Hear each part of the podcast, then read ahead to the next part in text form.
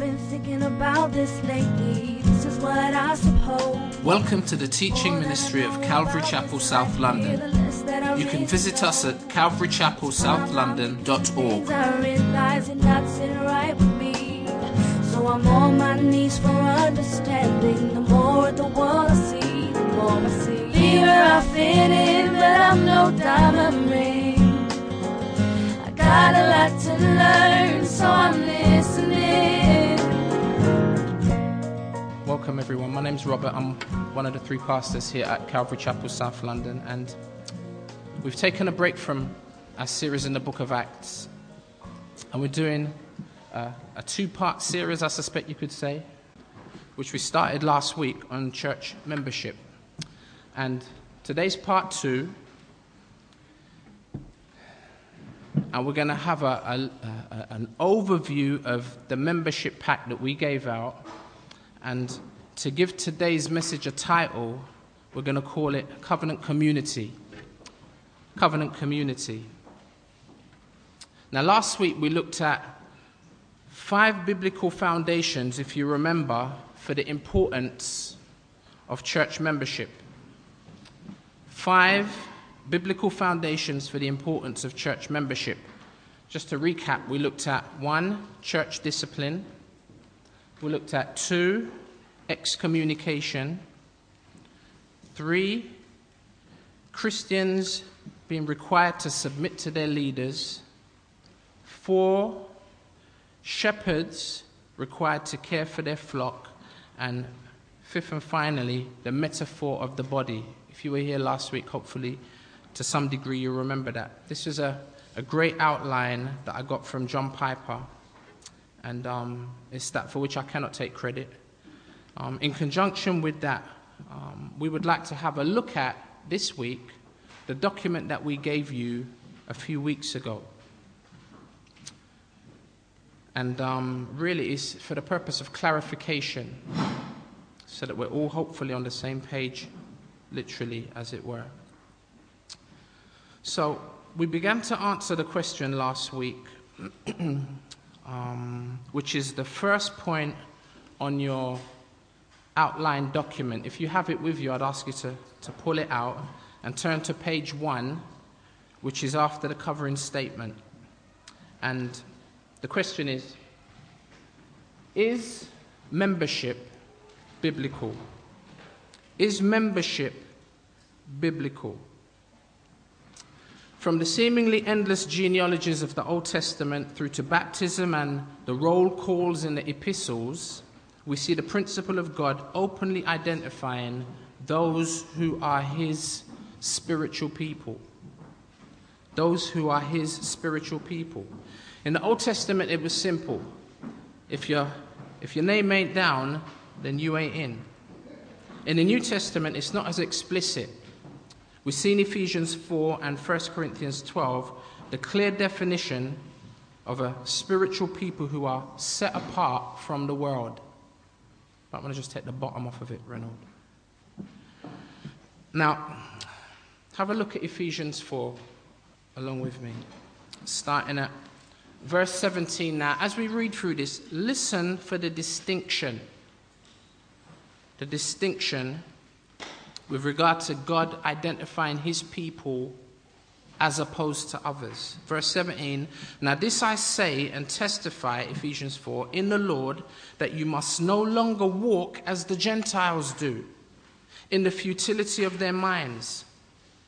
They are darkened in their understanding, alienated from the life of God because of the ignorance that is in them, due to the hardness of their heart. They have become callous and have given themselves up to sensuality, greedy to practice every kind of impurity. Verse 25.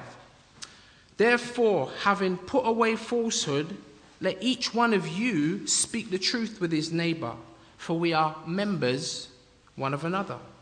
Verse 28. Let the thief no longer steal, but rather let him labor, doing honest work with his own hands, so that he may have something to share with anyone in need.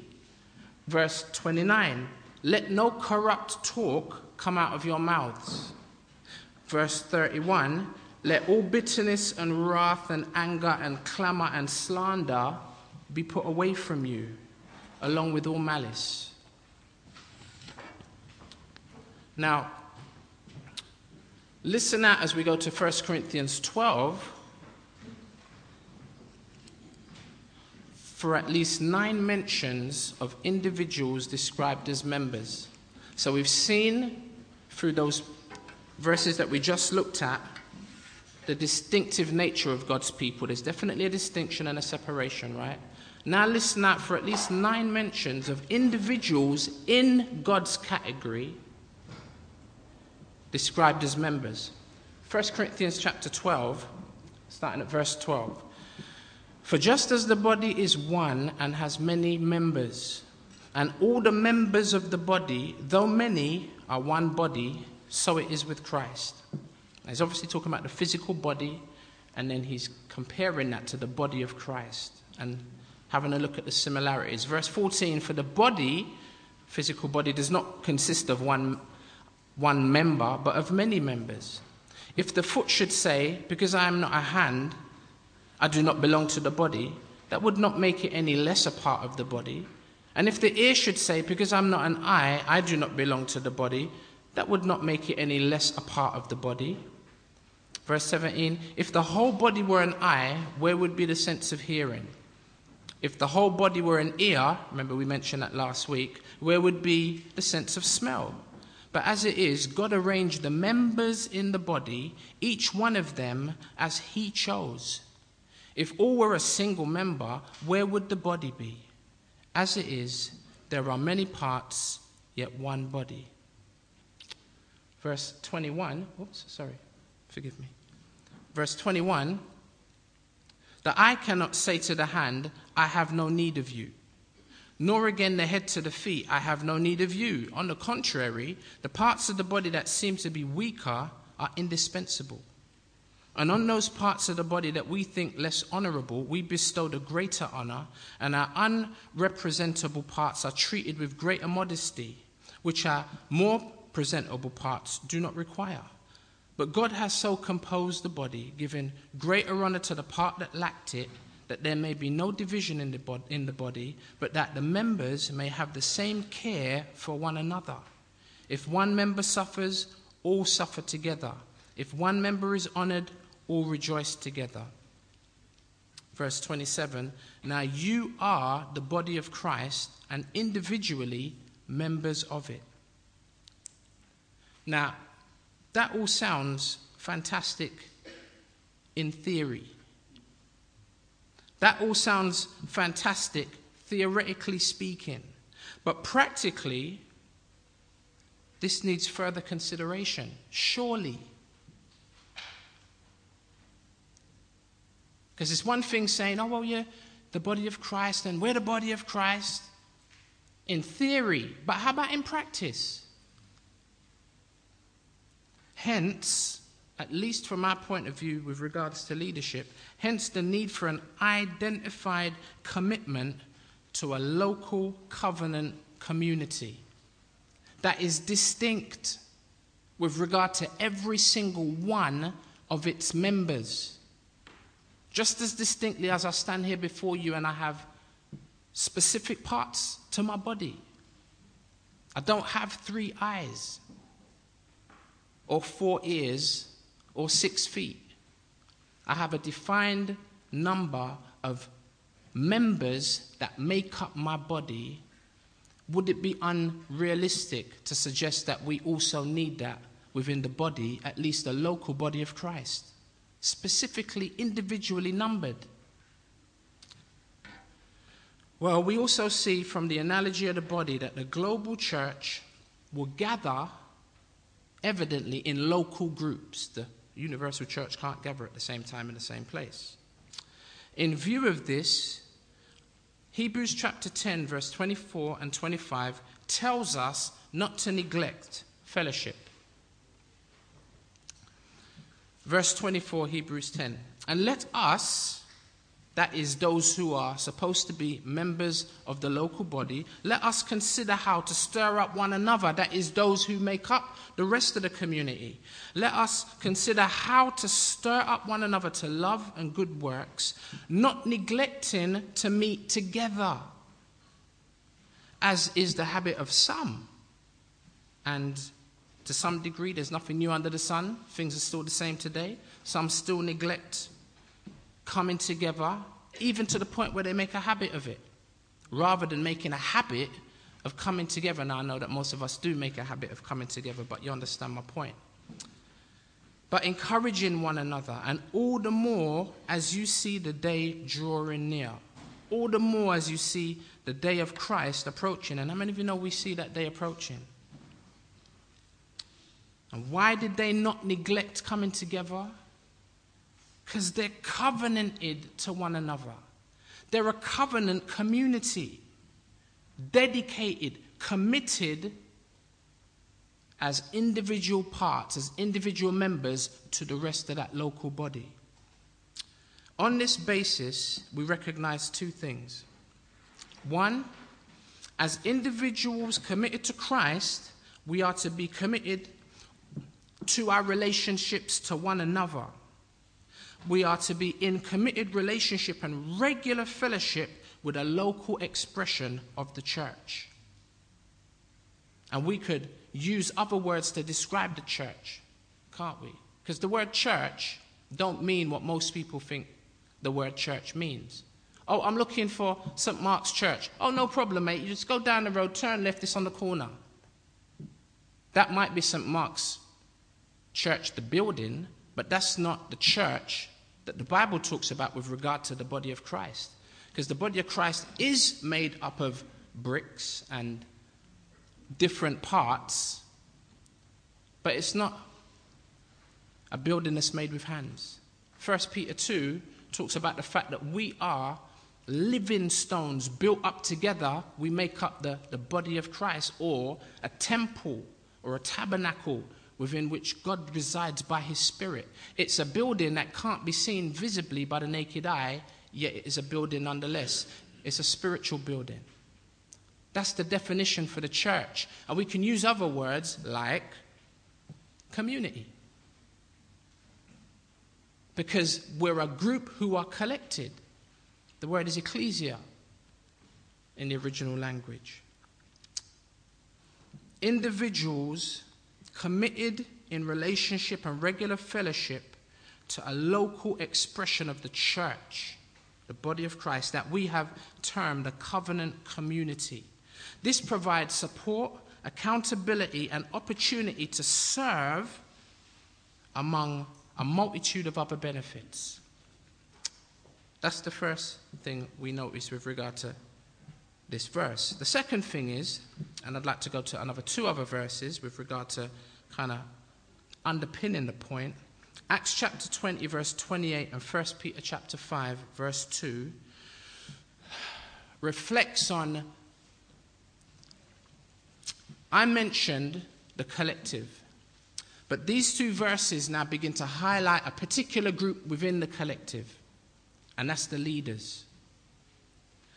Acts chapter 20, verse 28, talks about the requirement for elders, or those who are the leaders in that community, to be responsible for the rest of the community, the people of God, and to care for them. Acts chapter 20, verse 28 says to the leaders, says Paul to the elders who were at Ephesus, he says to them, pay careful attention, first of all, to who? You know, I learned an important lesson when I was on a plane. I think it must have been about 2002. You know, very often you get on an aeroplane, and because you've flown maybe a couple of times, you take it for granted when the stewardess comes out and she pulls out the bag and the thing you put over your head, the life jacket. And you've kind of seen it a few times already, so you're kind of putting your earphones in from your iPod, or getting ready to select the film that you're going to watch on the plane. You're not really paying attention. But one flight, I sat there and I thought, let me just do myself a favor and pay attention, because who knows what might happen on the flight. because planes do malfunction. So I thought, let me pay attention. As I paid attention, I felt like the Lord really kind of speak to me, or let me not say it like that. You know what I mean? I felt like I learned wisdom as the stewardess began to talk about the fact that if in an emergency you need to put on one of these life jackets, prior to doing so, they say an oxygen mask drops from the kind of like the ceiling, right? The oxygen mask drop from the ceiling. When the oxygen mask drops from the ceiling, they say it's vital that you do one thing first, particularly if you have children. And what is that thing that they tell you to do first? Now, naturally, you'd be like, you know what? If I'm in an emergency and things are going haywire and the plane's about to crash, I'm going to be concerned about my children. I mean, the Bible even tells us that we should consider others before ourselves, right? But in that instance, what is vital is that I not think about the other person. It's vital that I think about myself selfishly, because if something happens to me, then I can't help my child, right? I mention that with regard to this verse, and you see it quite consistent throughout Scripture, particularly with regard to elders. And that is to consider yourself first. Paul says to Timothy, Timothy, watch your doctrine. But it doesn't say doctrine first, that is teaching, the things that you communicate. He says, watch your life and your doctrine. Because if I don't watch my life as an elder, if we as leaders are not careful about the way we conduct our lives, you know, overly concerned with teaching others how they need to conduct their lives, if I'm not concerned about my own life, I could end up, like Paul says, becoming shipwrecked and disqualifying myself. It doesn't mean I won't go to heaven, like some teach. It means that I've flopped, and now I'm not going to be able to finish the race that God had set, the course that he had set for me, because I wasn't careful to consider myself. Acts 20, verse 28 says, pay careful attention to yourselves first and to all the flock. And that's a warning to leaders. It's a warning to us, because I could be caught slipping and be identified as a hypocrite, like we saw at the beginning of last week's service. Those two brothers that were mentioned, their lives will never be the same now. Not with regard to ministry, it won't. And we have to be careful that we don't disqualify ourselves. So, as much as we have a lot to say with regard to membership concerning the community, there's a lot to be said also to us as leaders, and we take it very soberly. And we ask you to keep us in your prayers, because we're far from perfect. We know that. And we know that you know that. And we really, really ask that you would keep us in your prayers, because at the end of the day, someone's got to lead, right? And we're like Moses. Trust me. We never signed up for this like, yeah, I feel like, you know, I've been in the Lord for a good couple of years now. I feel like I'm qualified. Yeah, so let me take on, yeah, this church leadership thing. That looks like me. That looks like a T-shirt that is my size. That's not how we got in the ministry. We came in fighting, biting, and scratching the floor as God dragged us into the ministry, at least in terms of pastoring. Because as you know, myself, Pastor Patrick, Pastor Ephraim, we've been involved in ministry for probably about 15 years, if not a little longer than that. Children's ministry, youth ministry for years, teaching a home Bible study, music ministry, pastoring now for 6 years, as most of you know. It's not an easy job. And like Moses, we say, Lord, you know, surely you can't be asking me to do this. And you know how the story goes on. So the Lord got three of us, one to encourage the other. And we're really blessed by that. And we're hoping that you are too. So, pay careful attention to yourselves and to all the flock in which the Holy Spirit has made you overseers to care for the church of God, which he obtained with his own blood. Elders are not pastors, back to my point, over the whole body of Christ, but rather over those, as the verse says, that God has given into close fellowship. Membership helps us to define this group. Otherwise, then, I'm a pastor responsible for 7.8 million Christians in London. I don't know. That would be ridiculous. Responsibility with regard to the local community, a particular defined and distinct group. In view of this, we see church membership as a reasonable application and necessary outworking of these principles. Church membership is nothing other than an outward recognition of an inward reality. Okay, I'm now going to jump to point 3 in your booklet and 4, then we're going to come back to point 2. Who, the next question is, can become a member? Who can become a member? We asked, is membership biblical? Now we want to ask the question, who can become a member? Let's talk about eligibility. This congregation, Calvary Chapel South London, receives into membership anyone who is born again through faith in Jesus Christ and professes him before the world through baptism, who has reached 18 years of age, who has a good reputation as to life and character, and who accepts our statement of faith. Approval will be subject to an interview and completion of the foundation series within 6 months of taking the first session. That is what makes an individual eligible, at least at this point, because I suspect that over the coming weeks and months and years, we're going to adjust this, right? But basically that's the criteria for an individual becoming a member. Short point. Let's look at the fourth, which is really the third point. What now is expected of members? What is expected of members? Well, we expect members to participate in fulfilling our vision statement, which is this. Calvary Chapel South London is to be a healthy and vibrant worship community equipped to disciple and effective in outreach to the glory of God the Father through Jesus Christ the Son by the power of the Holy Spirit.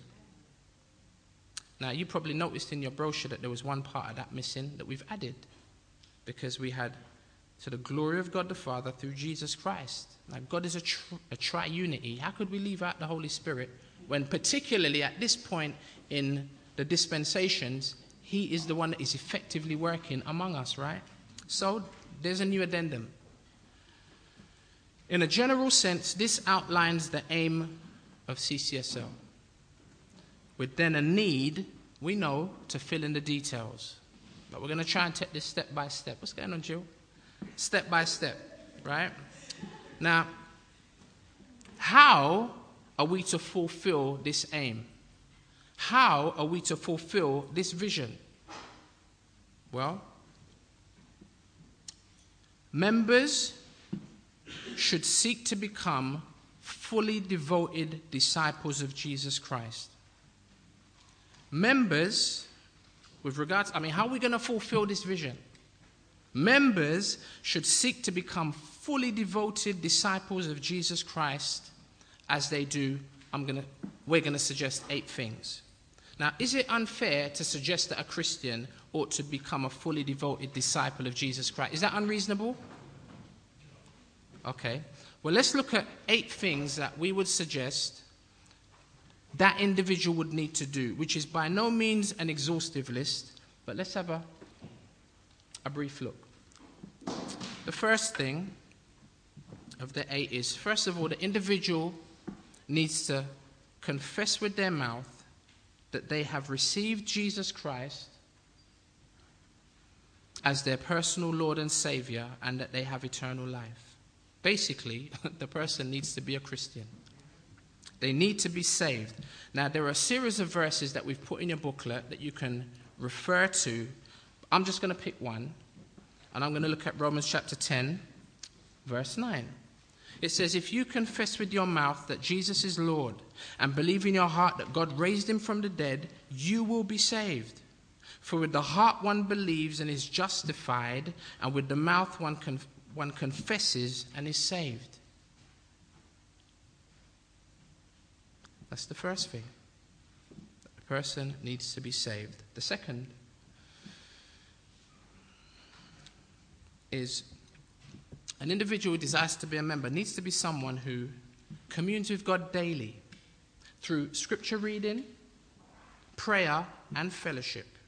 A series of verses. I've picked out John chapter 15, verse 4-6, which says, this is the Lord Jesus speaking, "Abide in me, and I in you. As the branch cannot bear fruit by itself unless it abides in the vine, neither can you. Neither can we. Unless you abide in me, says the Lord Jesus, I am the vine, and you are the branches. Whoever abides in me and I in him, he it is that bears much fruit. For apart from me, you can do nothing." That's a classic memory verse. "If anyone does not abide in me, he is thrown away like a branch and withers, and the branches are gathered, thrown into the fire and burned." Really interesting passage, John 15. Not one that we have the time to go into now. Nonetheless, abide, the Lord Jesus says. That means to live, to dwell in him. And if you do that through prayer, through fellowship and the reading of the word, your life will produce fruit. And like any tree, you won't have to force the fruit or try to create the fruit. It just comes as a natural byproduct of just being a tree, like I said last week, planted. And how many of you know, trees don't struggle to bear fruit. You don't hear them groaning and moaning and complaining. They just bear fruit naturally, year on year. Healthy trees, right? And how many of you notice that a tree never eats its own fruit? Because the fruit's for others. That's the promise that Jesus gives if you abide in him. And you know what it's like when you have a season, and I'm saying, where you're abiding in him, versus a season when you ain't really kind of spending no real quality time with the Lord. You might be coming to church. You might be gathering with the believers,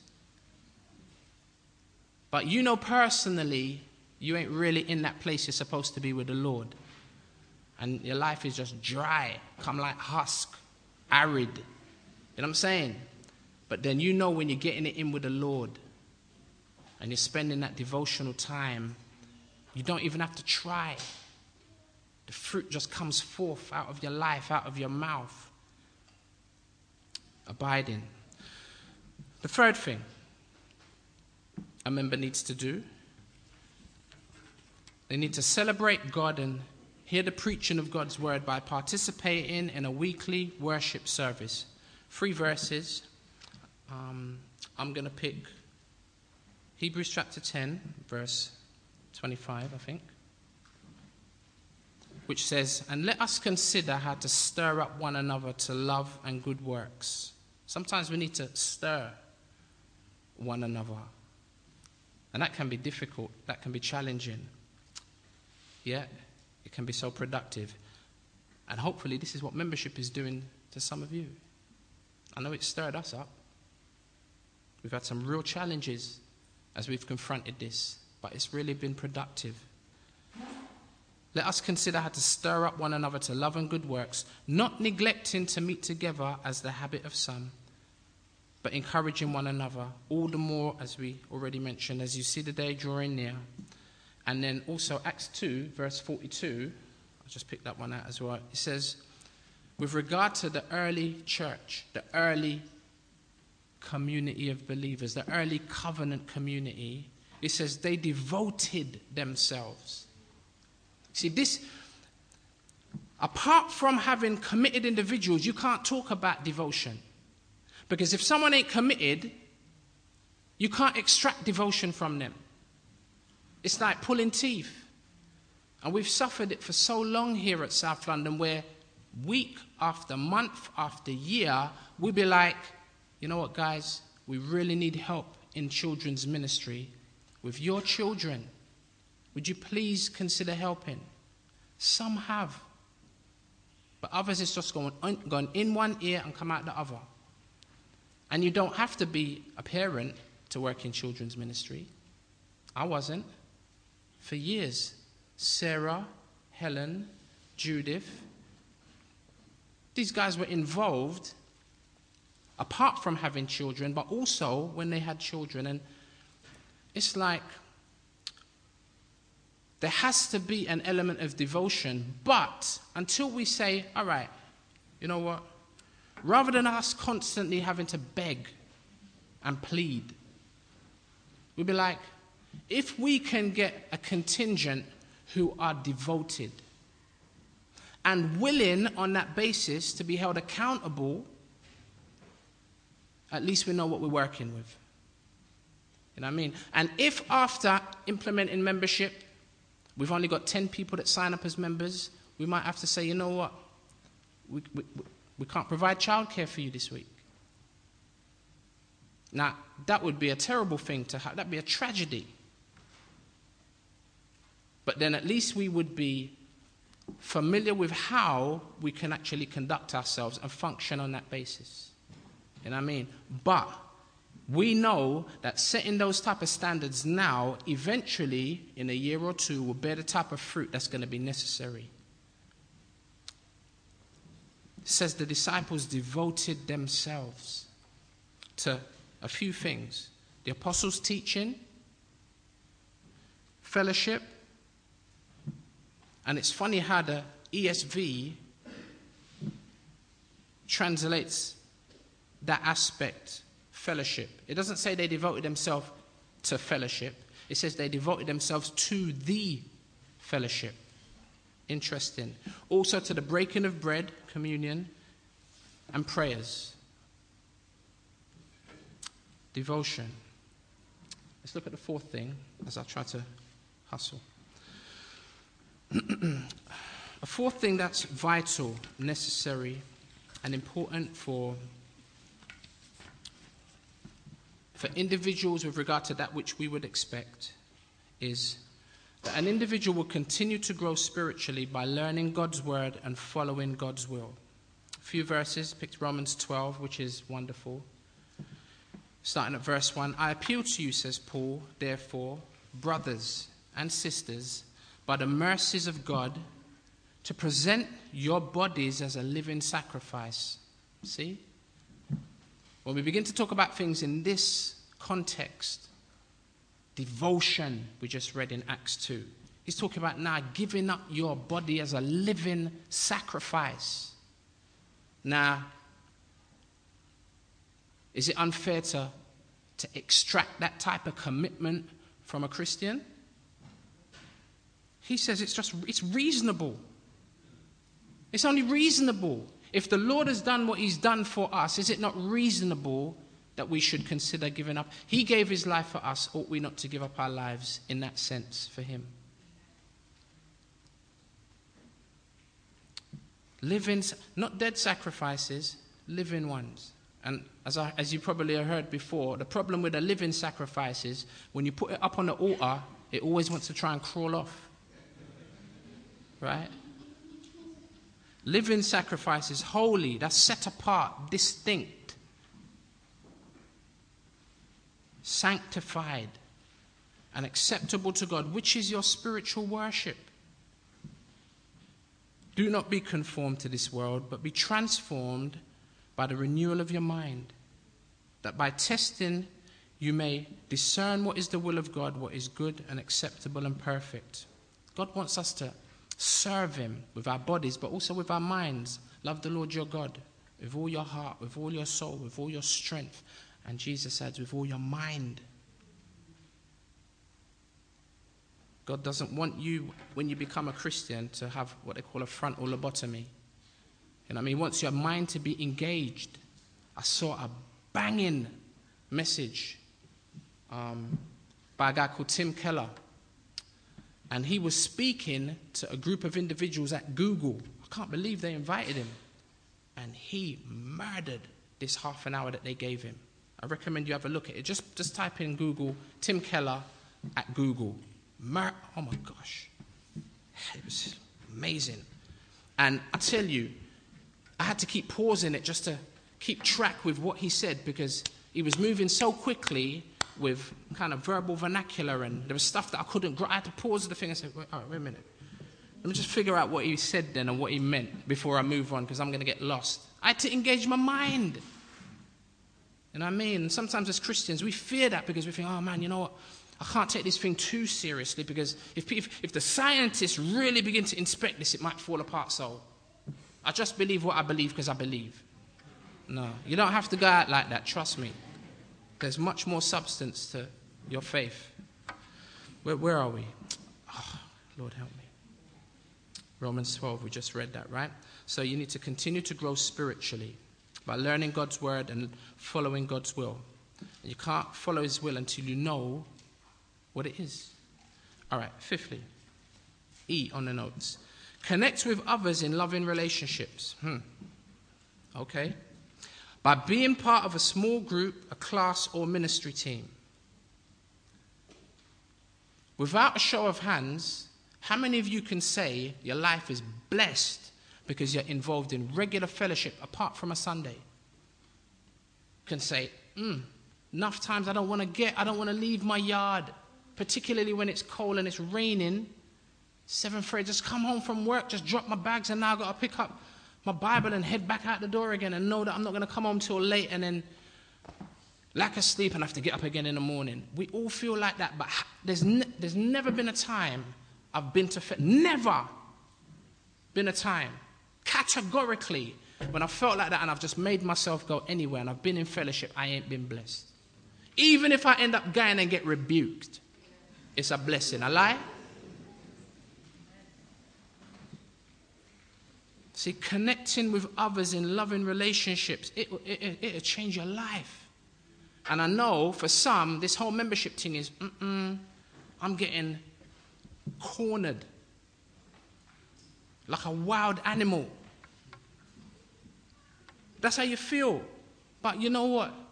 It's going to be so beneficial. I can testify to that. And as I said, I'm sure so many others can also. Connecting with others. And there's the verse. 1 Thessalonians chapter 5, verse 11. Therefore, encourage means to comfort one another. If you don't go fellowship, all right, what? Because you don't think you need it? Fine. All right, you don't need it. All right. Well, what about the person that needs you? Encourage one another and build. The word means to construct, as you would an edifice, like a building. It takes time, effort, energy, money to build up one another. It takes sacrifice. It takes the willingness of a living sacrifice to see someone else built up. And these Thessalonians were doing that. It's body ministry. Watch the next one. Consecrate yourself to Christian service with your God-given time, abilities, gifts, and desires. I picked Romans 14 out of that batch, starting at verse 4. For as in one body we have many members... Here we go with this members business again. And the members do not all have the same function. So we, though many, are one body in Christ and individually members one of another, having gifts that differ according to the grace given to us. Let us use them, for crying out loud. Let us use them. If prophecy, in proportion to our faith. If service, in our serving. The one who teaches, in his teaching. The one who exhorts, in his exhortation. The one who contributes financially, in generosity. The one who leads with zeal. The one who does acts of mercy with cheerfulness. Gifts that differ. We need all of them. They're all rich and given by the grace of God. Let's allow these gifts to be contributed, please, so that this local fellowship, this local church, this local community, this local covenant community can be enriched Imagine if we never had Pastor Ephraim giving his gift here. Imagine if we never had Pastor Patrick using his gift here, saying, you know what, it's 5 to 11. This ain't in place, that ain't in place, that needs to get fixed. What? Imagine if we never had that gift. Imagine if we never had right now individuals with your children so that you can be sat here one day out the crazy week, crazy mad schedule, an opportunity just to, I can just sit down and be watered. Lord, just water me, please. And not have to do anything but be blessed. Why? Because someone else is using their gift so you can be benefited. Body ministry. Consecrate yourself to Christian. That takes a commitment. It takes a decision on the part of an individual. It's a determined decision, isn't it? To consecrate oneself in that sense, given of the gifts. The next one. Communicate the love of Christ by word and deed to others. 2 Corinthians chapter 5. Now, two aspects. Listen to the first one as it relates to outsiders. Verse 19, 2 Corinthians 5. That is, in Christ, God was reconciling the world to himself, not counting their trespasses against them, and entrusting to us the message of reconciliation. Therefore, we are ambassadors for Christ, God making his appeal through us. We implore you on behalf of Christ, therefore, that is those who are outside, be reconciled to God as an ambassador. Look, I'm here to let you know that God has done wonderful things for you. If only you could appreciate it. If only you could understand it. Well, as an ambassador, it's my duty to communicate that message to those that don't know it. Be reconciled to God. For our sake, he made him to be sin who knew no sin, that you who are on the outside of a relationship with Christ might be reconciled and become the righteousness of God through Christ and that exchange that he made. The guilty for the innocent, so the innocent for the guilty, that the guilty may become innocent. That's the first aspect of that. It's our responsibility as believers, and you may not necessarily be called to be an evangelist, but called to be a witness. But then you might be a witness who God wants to develop into an evangelist. And apart from being in that community where you're developed, apart from being fertilized and watered and enabled to grow in the greenhouse of God's community, how are you going to become that? You won't.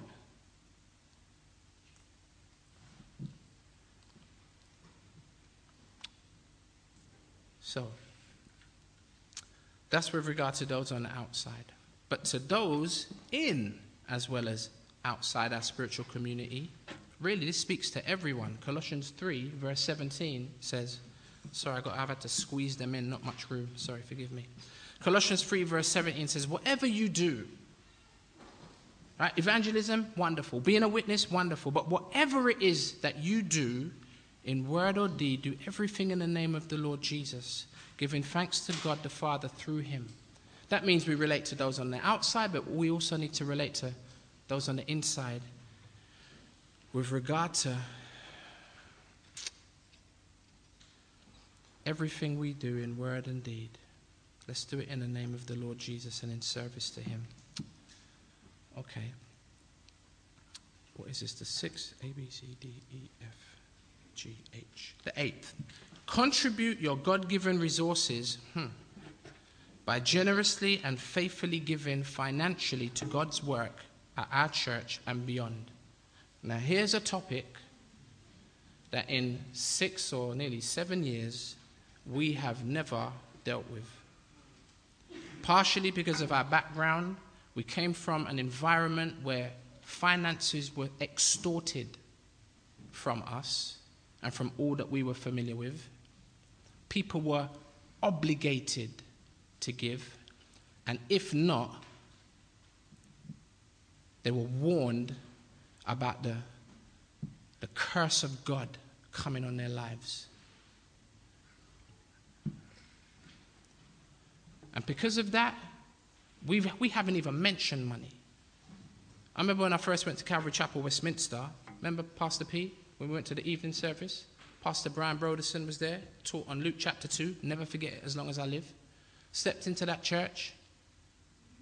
When the man finished teaching on Luke chapter 2, I felt like I had eaten in a way that I hadn't for years. The man broke down the scriptures like... See, all we were used to were anecdotes and funny stories and unbiblical teaching. That's all we was familiar with. And here and there, some little dry crumbs of teaching. Can I get a witness? And I sat there and I was like, you know when you go to King Arthur's, you know what I'm saying, like banquet, the table's long to the point where it goes like beyond infinity. You can't see the end of the table. Turkey, chicken and pig with apple in its mouth. It was like we feasted that day. And then at the end of it, I don't know what happened, but at the end of it, the service finished and it was over. And we were like, oh, that was amazing. Man, just the teaching of the word. Never experienced that before. But then we were like, but wait a minute. They never took up the offering. And there's us, with our bright self, went to meet Pastor Brian, because we'd spoken to him on the phone, and it was the first time Pastor Patrick and Pastor Ephraim had attended one week, and then because I was on nights, I couldn't. But the following week, we all went back, and we were like, please forgive us. We know that, you know, it's our first time here and that, but you forgot to take up the offering. And you know what he said? He said, you know what, there's a box in the back. If people want to give, they can just drop their offering in the box. I mean, knock me down with a feather.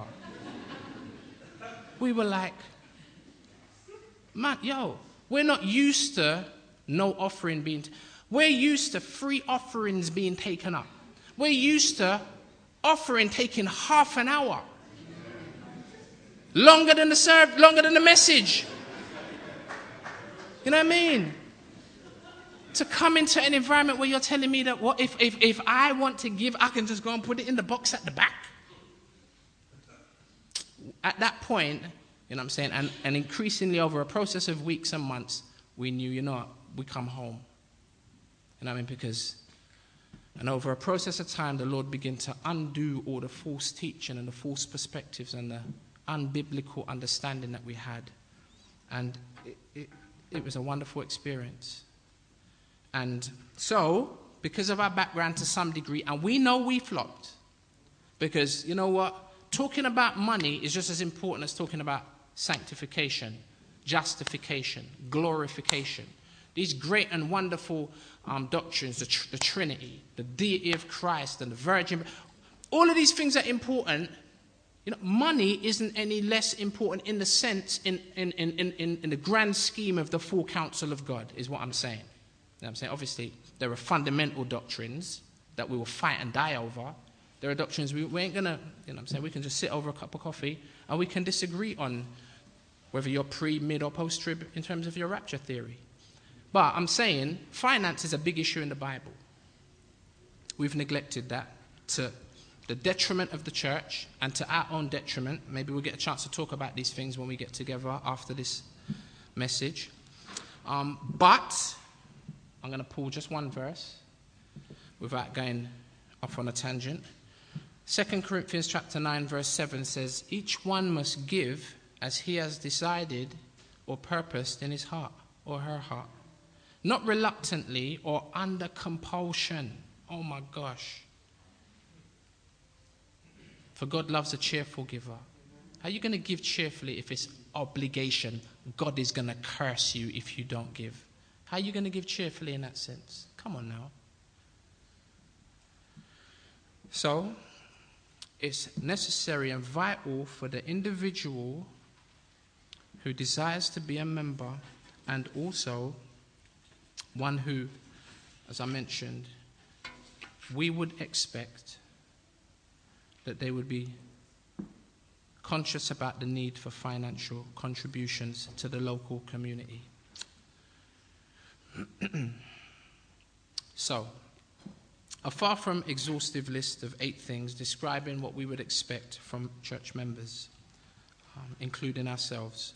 Now we're going to go back to point 2, and then we're finished. Let's go back to point 2, which will now be our final point, answering the question, why become a member? Or, why be outwardly identified as a member of this covenant community? In this section, we're going to make 7 points based on Ephesians chapter 2. Real quick, it's not going to take long. He says, Ephesians chapter 2, verse 19 says, you are a member of God's very own family, and you belong to God's household with every other Christian. Now, how many of you know? Family, household. You see it in the verse? How many of you know you can be living in a household and be a legitimate member of that family and not live by the rules? You want to know why church membership is important? Watch. You can be living in a household and be a legitimate part of that family and change your name by deed poll, because you don't want to be identified with that family. You can be living in a house and have no respect for your parents whatsoever. Does that change the fact that you're still a member of that household? No, it doesn't. You can be living in a household and not develop deep and meaningful personal relationship with other family members. Am I lying? But you're still in that household. You're still a member of that family, aren't you? Yeah, you are in theory, but you're not in practice. You can be living in a household, part of a family, and not benefit from the resources. What about some people that neglect their children? You see, let me not even say that, get myself in trouble. But you know that there are individuals whose children are neglected while their parents are fully catered for. They're still legitimate members of that family. You've got families where individuals are part of the family, but they don't contribute nothing to the family. They want to take everything, but they don't contribute nothing. I heard someone say one time to them in response to their mum, not in here, could you please take out the rubbish? No, I don't do bins.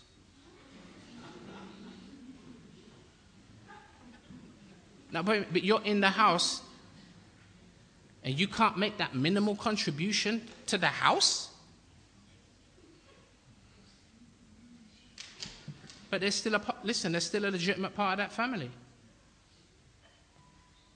You can be in a family, and check it, and this is for us as leaders, and not be cared for by a parent or guardian because they're irresponsible. See, this all highlights the fact that, yeah, we can say that, boy, we're a church, but are we really a church? Are we really a covenant community? See, these are all the questions that are answered by membership.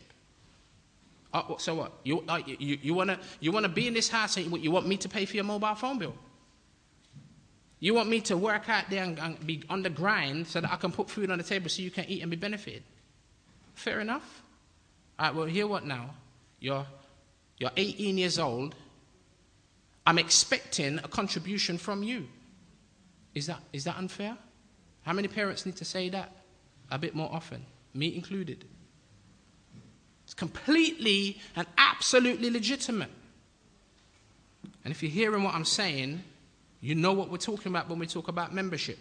2 of the most important words to keep in mind here are family and household. Here we go to the end. Remember, this is the point 2 on your booklet, right? Why become a member? First of all, a personal sense of belonging. By choosing to become a member, you are making a conscious choice to identify with and become a part of this church family. 2, personal significance. Becoming a member will open up new opportunities for you to serve in significant ministry roles within our church family. 3, C, personal relationships. Already mentioned. By actively identifying with our covenant community, you will enter into new meaningful relationships you would not experience if you stay on the fringe of our church family. I don't know if you can see that, it's really small, sorry. 4th, D, personal development. By committing yourself to becoming a member, you will have a greater focus to use and develop your gifts, abilities, and serving skills and leadership within our church family. 5, personal rewards. Jesus Christ promises to reward us for our service for others. Your loving service within our church family will have eternal significance in your life and the lives of others. You will also experience the joy and reward of being part of what God is doing with and through our entire church family. F, personal accountability. By becoming a member of this church, you are committing yourself. By becoming a member of this church, you are committing yourself to a personal path of spiritual growth. You can remind me when I forget to. Christian maturity and godly service. You are committing yourself. Is that a dirty word? You are committing yourself to a personal path of spiritual growth, Christian maturity, and godly service. Through the relationships you choose to build, you will become more accountable to others in your spiritual journey. See, this is family talk. This is people who are committed to one another because, you know what, it's like, what can I do? I hate you, but you're my family. You know them ones. What can I do? Sorry, that was a bit extreme, right? But the last one, personal voice. Now, this is good. Personal voice. Someone once said that attending a church without becoming a member is like being a spiritual foster child. Foster children can participate in a family, but they are never a full participant in the family with all the joys, responsibilities, and rights. Church members are given a clear voice at meetings.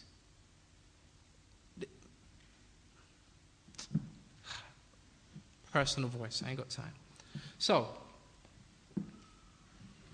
with regard to being a covenant community, hopefully we've looked at, and I know we've skimmed them, we've looked at 4 things. 1 is membership biblical. 2, who can become a member? 3, what is expected of members? And 4, why become a member? I know it's not in that order in your booklets, but...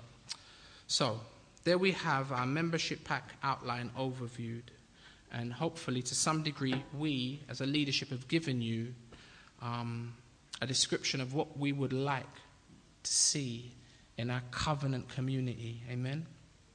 So, church membership, as outlined in Scripture, we would argue, a reasonable application and necessary outworking of these principles. Let's pray. Heavenly Father, that seemed quick, but I know it wasn't. Yet I pray, Father, that the time that we have left after our break would be really, really rich. Father, I pray that for us as a leadership, Father, you would give us the grace to set pace in a biblical sense that will chart and take us in a direction, Lord, that would see us moving towards the fulfillment of your purpose in our lives individually, but Lord, in our lives corporately, as a local church, as a local covenant community. Lord, help us to respond, Lord, not to an idea. Help us not to respond to some new fad. Lord, help us to respond to your word. And help us, Lord, to do so for for a love for one another and an unselfish desire to be living sacrifices, ultimately serving you in word and deed as it relates to us as a community. Lord, help us, please. Lord, that is our genuine desire, that we just be what you've called us to be, Lord. So with regard to these issues over the past 2 weeks, Lord, I pray that you would clarify them and crystallize them, Lord, according to your will. In the name of Jesus we pray. Amen. Amen. I'll